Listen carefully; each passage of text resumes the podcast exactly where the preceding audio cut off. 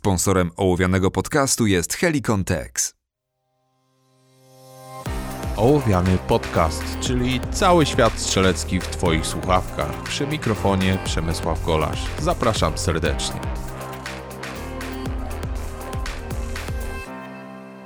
Witajcie w 51. odcinku Ołowianego. Dzisiaj opowiem Wam trochę więcej o zawodach Steel Challenge. Steel Challenge to strzeleckie zawody dynamiczne i gdyby tutaj użyć takiej analogii względem wyścigów samochodowych, to Steel Challenge można by porównać do wyścigów dragsterów na 1 czwartą mili, ponieważ tutaj wszystko jest od początku znane i tak naprawdę liczy się tylko skill, czyli umiejętności zawodnika. Steel Challenge powstało w Stanach Zjednoczonych w 1981 roku. Od tamtego czasu zawody te są rozgrywane zarówno w USA, jak i w Europie. I zarówno w USA, jak i w Europie są rozgrywane mistrzostwa właśnie Steel Challenge. Ostatnio także te zawody trafiły oficjalnie już do Polski, ponieważ o ile e, różnego rodzaju odmiany zawodów takich szybkościowych na blachach są u nas popularne i istnieją od wielu, wielu lat, o tyle w zeszłym roku e, pierwszy raz jeden z klubów w Polsce rozegrał je na oryginalnych zasadach Steel Challenge, w związku z tym, że klub uzyskał zatwierdzenie przez organizację amerykańską, twórcę zawodów Steel Challenge i teraz może rozgrywać właśnie na tych zasadach zawody. O co tutaj chodzi? Mm, mamy 8 torów. Każdy z tych 8 torów składa się z 5 celów metalowych. Cele metalowe to blachy okręgi o średnicy odpowiednio 25 cm, 30 cm oraz prostokąty o wymiarach 40 na 60 cm.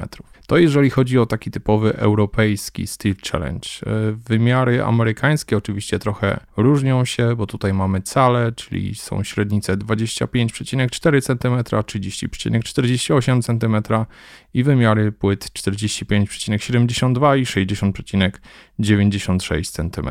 Mamy 8 torów. Na każdym z tych torów jest rozmieszczonych 5 celi metalowych na różnych odległościach, z tym, że jeden z tych celów jest celem końcowym. To jest tak zwany stop plate, czyli cel, na którym trzeba zakończyć ostrzeliwanie. Podchodzimy 5 razy do przebiegu. Startujemy z wyznaczonego boksa, czyli takiego prostokąta. W Europie on ma wymiar 1 na 1 metr i z tego prostokąta ostrzeliwujemy w dowolnej kolejności wszystkie 5 celów, z tym, że jako ostatni musimy ostrzelać stop plate, czyli ten cel końcowy. I teraz możemy tą próbę podjąć pięciokrotnie, przy czym nasz najgorszy czas jest odrzucany, a wszystkie pozostałe czasy przebiegów są sumowane i stanowią o naszym wyniku, czyli wygrywa najkrótszy sumaryczny czas całych zawodów. W zależności od poziomu tych zawodów, level 1, level 2, level 3, zawody są albo rozgrywane na części z 8 torów Steel Challenge, albo na wszystkich torach. Jeden tor jest inny i nazywa się on Outer Limits. Jest to tor, e, gdzie startujemy z jednego boksa, ostrzeliwujemy dwa określone cele i potem musimy się przemieścić do drugiego boksa i z niego ostrzelać e, dwa pozostałe cele i e, plate stop, czyli ten cel ostateczny wyznaczony. I tutaj mamy tylko cztery przebiegi i trzy spośród tych przebiegów są zliczane. To także jest tor, gdzie mamy największe odległości w całym Steel Challenge, ponieważ e, prostokątne płyty umieszczone są na dystansie aż 32 metrów. Generalnie wszystkie tory Steel Challenge możemy podzielić na takie tory bardziej precyzyjne i tory bardziej szybkościowe. Oczywiście wszędzie chodzi o szybkość, ale są takie tory jak na przykład Smoke and Hope, gdzie mamy duże płyty na bardzo bliskim dystansie i naprawdę można osiągnąć tam niezłą prędkość. Jeżeli uważacie, że Steel Challenge nie jest dla Was, bo nie macie odpowiedniego sprzętu, to jesteście generalnie w błędzie. Dlaczego? Dlatego, że mamy 13 klas sprzętowych, z czego 9 pistoletowych i 4 karabinkowe. Oprócz tego, że mamy aż tyle klas sprzętowych, czyli Open, Limited, Production, Single Stack, Iron Sight Revolver, Open Revolver, Carry Optics, Rimfire Pistol Irons i Rimfire Pistol Open. To jak sami już słyszeliście, Rimfire Pistol Irons i Rimfire Pistol Open. Dwie klasy są przeznaczone dla mm, pistoletów bocznego zapłonu. zarówno z przyrządami mechanicznymi, jak i z przyrządami optoelektronicznymi, czyli kolimatorem. Podobnie w wypadku broni długiej mamy Rimfire Rifle Irons i Rimfire Rifle Open. To są te dwie klasy sprzętowe dla karabinków zasilanych amunicją 22 LR.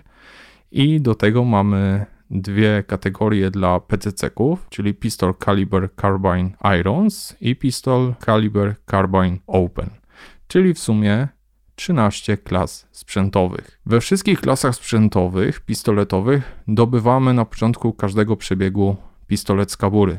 Poza tymi, które dotyczą strzelania z pistoletów bocznego zapłonu, czyli w klasach RFPI, Rimfire Pistol Irons i RFPO, czyli Rimfire Pistol Open, strzelamy z low ready, czyli nasz pistolet na początku każdego przebiegu jest wycelowany w taki specjalny słupek, który jest umieszczony przed celami metalowymi i na sygnał timera startujemy z tego słupka i ostrzeliwujemy po kolei pięć wyznaczonych celów, czyli te, które mamy przed sobą, ze stop plate'em jako ostatnim pięciokrotnie.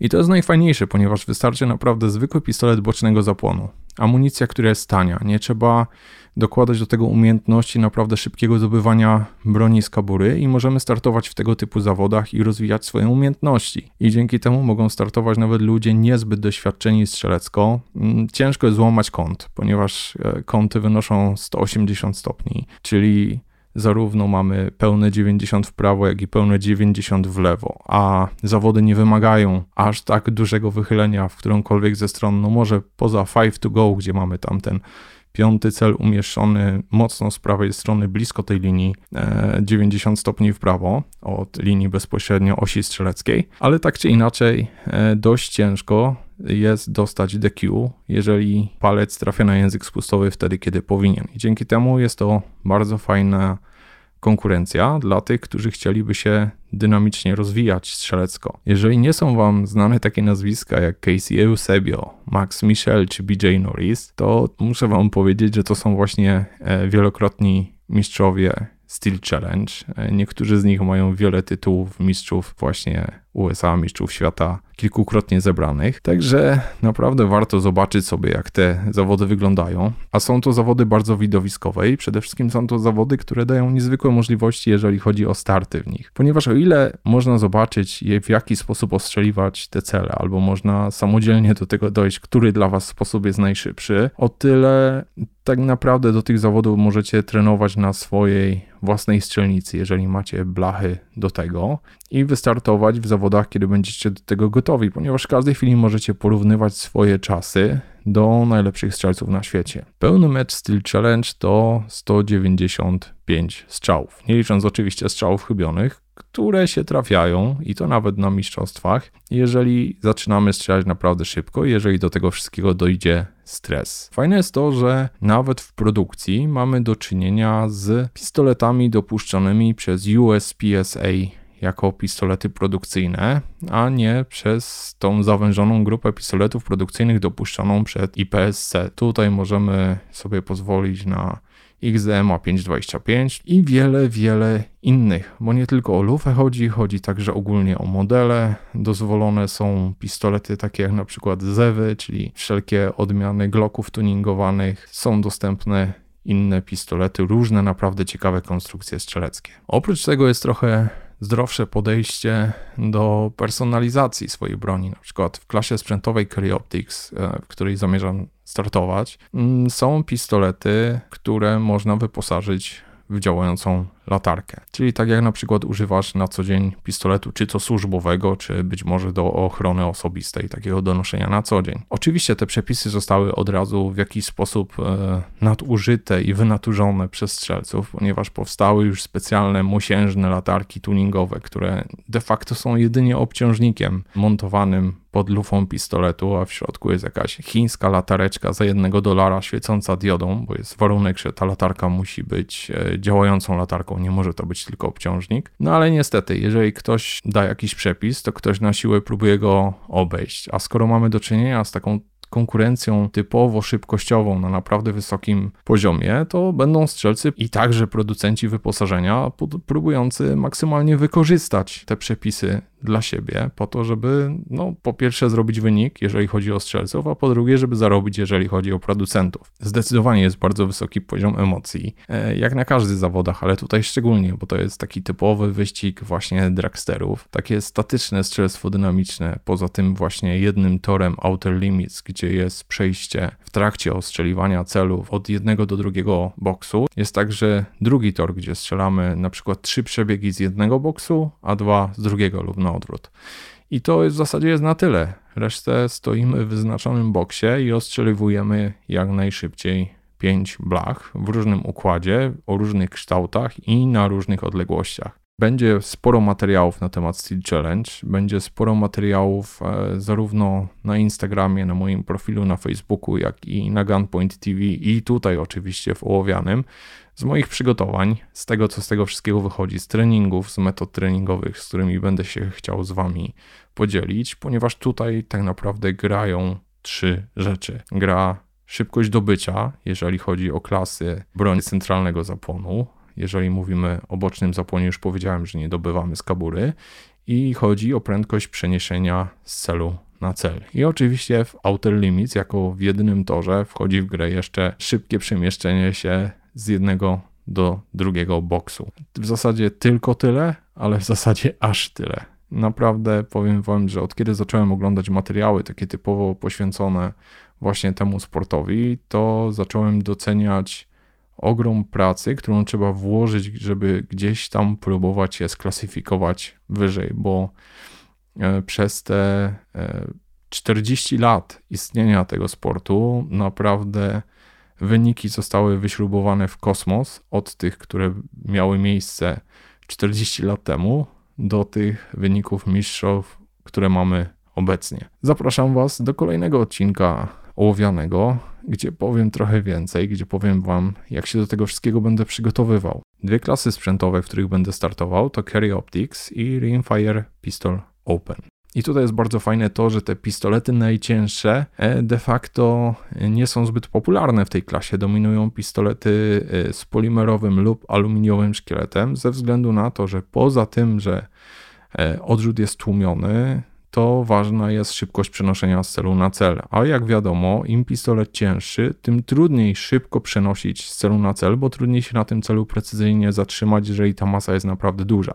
To jest jedna rzecz. Po drugie, nie mamy tak naprawdę e, faktora w żaden sposób granicznego amunicji, z której strzelamy. Nie ma tutaj, tak jak w IPSC, faktora, który trzeba osiągnąć, żeby być dopuszczonym do zawodów. Amunicja musi być bezpieczna, nie może zostać w lufie, ale jest tutaj bardzo e, duże pole do popisu dla kogoś, kto elaboruje dla siebie amunicję. Musi dolecieć na 35 metrów. Oczywiście zamierzam strzelec z amunicji fabrycznej, nie elaboruję amunicji od e, dłuższego czasu i póki co, dopóki nie osiągnę takich wyników, które naprawdę już będą mnie niewiele rozdzielały gdzieś tam od tych górnych pułapów, do których chcę dotrzeć, to raczej nie będę się tym przejmował. I tutaj oczywiście będę startował z Glockiem 45 z zamontowanym celownikiem Holoson 509T i jedną z latarek. Chwilowo założyłem tam Olighta ze względu na to, że Surefire X400 Ultra, którego używam na co dzień, ma w swoim szkielecie zamontowany także laser, natomiast laserów nie wolno używać. I tutaj właśnie jest takie jedno rozgraniczenie, nie wolno używać, co nie znaczy, że nie można ich mieć. Chyba, tak przynajmniej myślę, ale dla świętego spokoju zdecydowałem się, że zamontuję na pistolecie jakąś latarkę, która zupełnie pozbawi mnie tego problemu i rozmyślania, czy nie wolno mieć, czy nie wolno używać, więc będzie to prawdopodobnie albo Olight, albo Viridian, e, czyli latarka z kamerą. Kwestia jeszcze e, dorobienia do tego odpowiedniej kabury, bo jak wiecie, takie nietypowe latarki, e, tutaj jest problem z kaburą, ale tutaj udam się jak zwykle do niezawodnego Red Rivera. No i druga klasa sprzętowa to będzie Rimfire Pistol Open, e, gdzie będę strzelał z Grand Powera K22 bocznego zapłonu pistolet. Bardzo fajny pistolet, mocno niedoceniany na naszym rynku. I tutaj będę strzelał e, także z celownikiem Holosuna. Model 407C, czyli ten model z aluminiową obudową i wyposażony jedynie w kropkę 2 MOA. Oczywiście można by tu zamontować jakiś większy celownik kolimatorowy, ale chodzi mi o to, żeby to było mniej więcej zbieżne z tym, e, jakiego celownika będę używał, jakiej wielkości e, będzie okno soczewki na moim pistolecie Carry Optics, ponieważ to właśnie klasy Gary Optics na chwilę obecną traktuje jako tą klasę główną, natomiast ten pistolet bocznego zapłonu jako taką jednostkę treningową, a skoro już z nią trenuje, to dlaczego nie wystartować? Pozwoli to bardzo mocno obciąć ceny amunicji przy treningach, ponieważ jeżeli tylko przenosimy mm, ogień z celu na cel, to tak naprawdę nie ma znaczenia tutaj ta różnica pomiędzy kalibrami, a większe znaczenie ma to, jak precyzyjnie przenosimy właśnie z celu na cel, ponieważ tak dobrałem masę pistoletów, że one są mniej więcej równe, a to dzięki temu, że Grand Power K22 jest pistoletem praktycznie dość ciężkim dlatego że ma stalowy zamek, dość mocno odchudzony, ale jest to stalowy zamek, grubościenna stalowa lufa i szkielet ze stalowymi prowadnicami i właściwie szkielet i mechanizm spustowy nie różnią się od pistoletów centralnego zapłonu Grand Powera, natomiast jest tylko różnica tutaj, jeżeli chodzi o zamek. Trzeba strzelać z amunicji HV, ponieważ ten pistolet nie bardzo lubi standardową amunicję, lubi się na niej przycinać, także ta różnica pomiędzy tym strzelaniem z bocznego zapłonu a centralnego zapłonu nie będzie aż taka wielka, będę się ją starał maksymalnie zatrzeć. A z racji tego, że nie wchodzi tu w grę tak w 100% kontrola odrzutu, ponieważ przechodzimy tylko z celu na cel, to nie będzie to miało tak wielkiego znaczenia. Mówiłem już o tym kiedyś w materiale właśnie tak poświęconym treningowi z pistoletem e, bocznego zapłonu 22LR, w materiale wideo na Gunpoint TV, ale będę jeszcze wielokrotnie do tego wracał i zobaczymy, co nam z tego wyjdzie. Tak czy inaczej, dziękuję Wam bardzo serdecznie za uwagę i zapraszam oczywiście do kolejnych materiałów i to nie tylko tych tutaj e, w ramach ołowianego podcastu, ale pojawią się także, tak jak mówiłem, nowe materiały zarówno na e, Gunpoint TV, a także umieszczam na bieżąco moje przygotowania do tego pierwszego sezonu Steel Challenge. Obserwujcie także media społecznościowe, umieszczę link zarówno do mojego Instagrama, jak i strony na Facebooku, jeżeli ktoś jeszcze nie zna, tam także wklejam na bieżąco posty, co się u mnie dzieje, jak tam przygotowania, treningi. Czasami trenuję po prostu na atrapie, ponieważ nie mam możliwości zabrać swojej broni E, ze sobą. Tak czy inaczej, zobaczymy, co z tego wszystkiego wyjdzie. Dzięki za uwagę i do usłyszenia w kolejnym odcinku Ołowianego.